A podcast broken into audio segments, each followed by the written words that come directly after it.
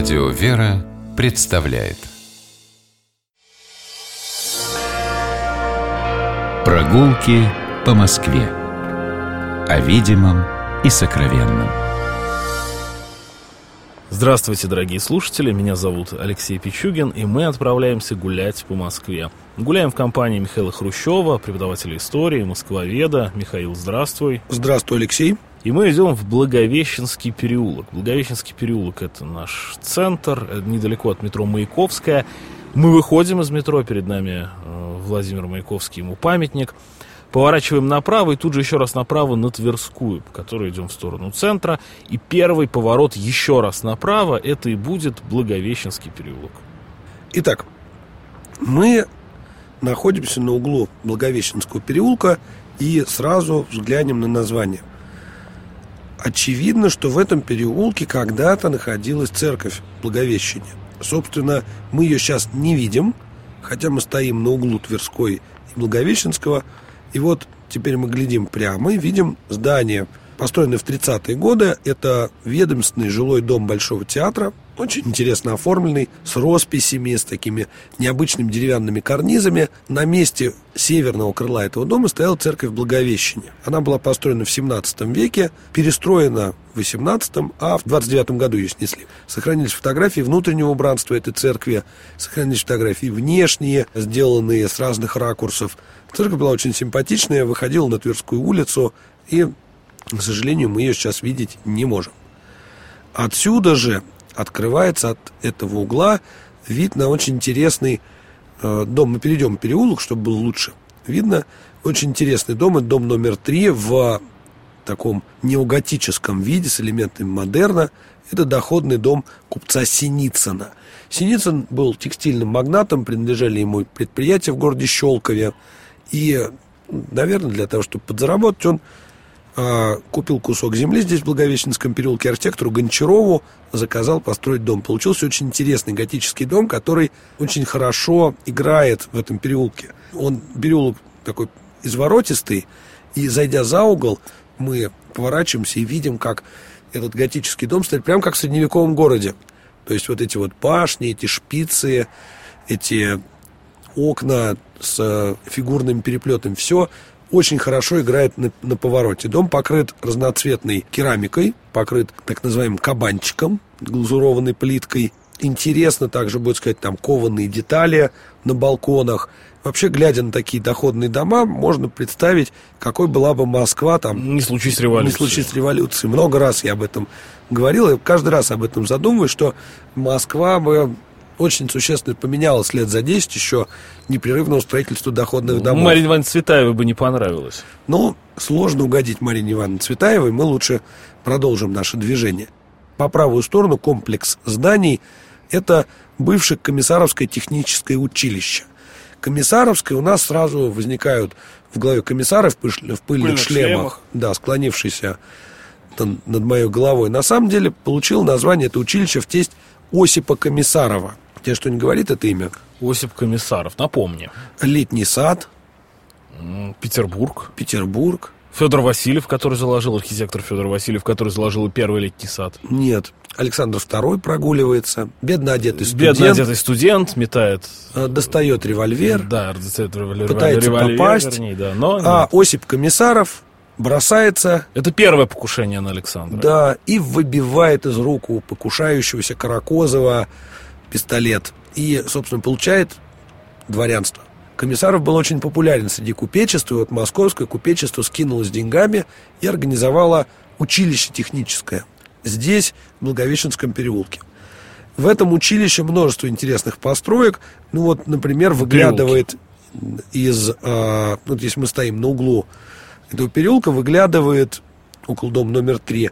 Интересная постройка такая в кирпичном стиле, с разноцветного кирпича, формованного с э, разными наличниками. Постройка архитектора Геппинера, главное здание технического училища.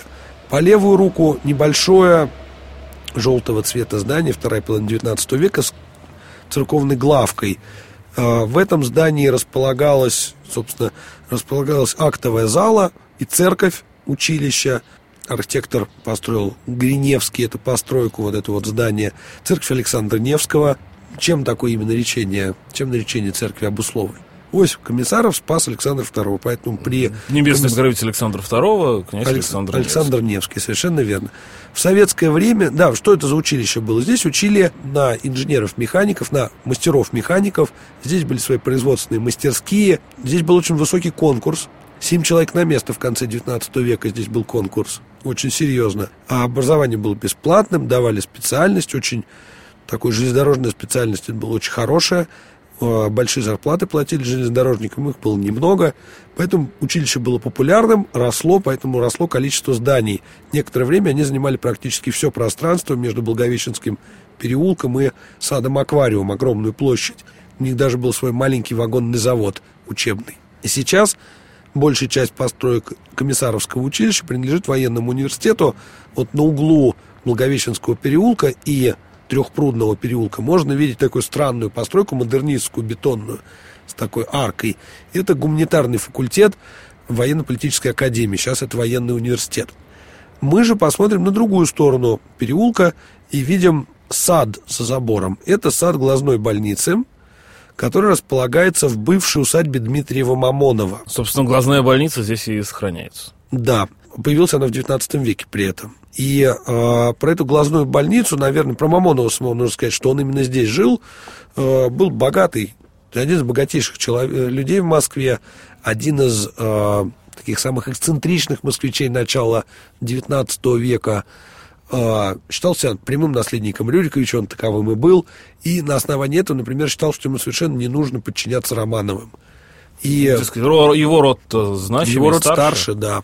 А, Он на свои деньги вооружил полк во время войны 12 года, хотя полк это так и не поучаствовал особенно в боевых действиях. Кстати, Пьер Безухов у Толстого именно по причине графа Мамонова тоже вооружает себе свой полк. В 1820-е годы слишком часто он стал фрондировать, и про него стали говорить, что он сумасшедший по той причине, что он одевается в русское платье и не ездит по балам. Про него многое всякого говорили. Он тоже старался поддержать такое реноме эксцентричного человека, например, завел себе там в усадьбе загородной в Дубровицах крепость с солдатами, и в 1825 году не присягнул Николаю Первому. Это было замечено, хотя он как-то открытых действий не предпринимал, его посчитали за лучшее огородить. Поэтому здесь, между Благовещенским и Мамоновым переулком, в усадьбе его арестовали, объявили безумным. Дальше остаток жизни он провел э, В своем имении. да, выкупленном для него имении на Воробьевых горах, а здесь, в выкупленном городом уже здании, была размещена глазная больница, которая до сих пор здесь располагается. А мы продолжим движение дальше по Благовещенскому переулку. А, Что еще мы здесь можем интересного увидеть?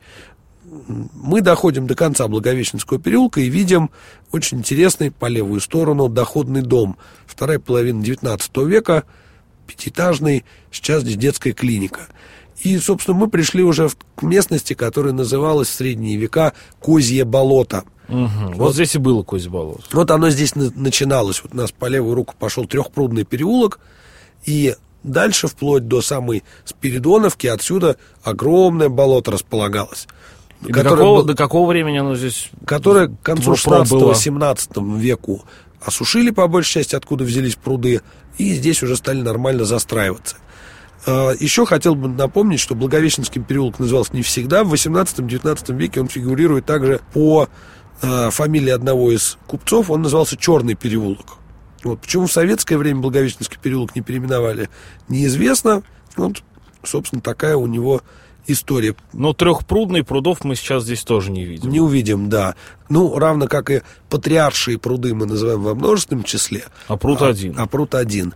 А это как-то имело отношение к Козьему болоту? Конечно, пруды же возникли на месте Козьего болота. И Патриарший тоже. И патриарши, да, вся эта огромная территория до Спиридоновки, все это были, была болотистая местность. Как они их осушали в 18 веке? Э, Копали канавы, которые, соответственно, дренажом занимались, сделали пруды. Вот, собственно, так все и получалось. Ну да, а сейчас у нас получается абсолютно Сухая местность. сухая, цен- центре некуда Москва. Да, именно так. Спасибо, мы гуляли по Благовещенскому переулку, недалеко от метро Маяковская, прямо возле Тверской улицы. А когда-то это было Козьим болотом. Михаил Хрущев, историк, москвовед, я Алексей Пичугин. Мы прощаемся с вами до новых встреч на улицах Москвы. Гуляйте по нашему городу, любуйтесь им и любите Москву. До свидания. До свидания. Прогулки по Москве. О видимом и сокровенном.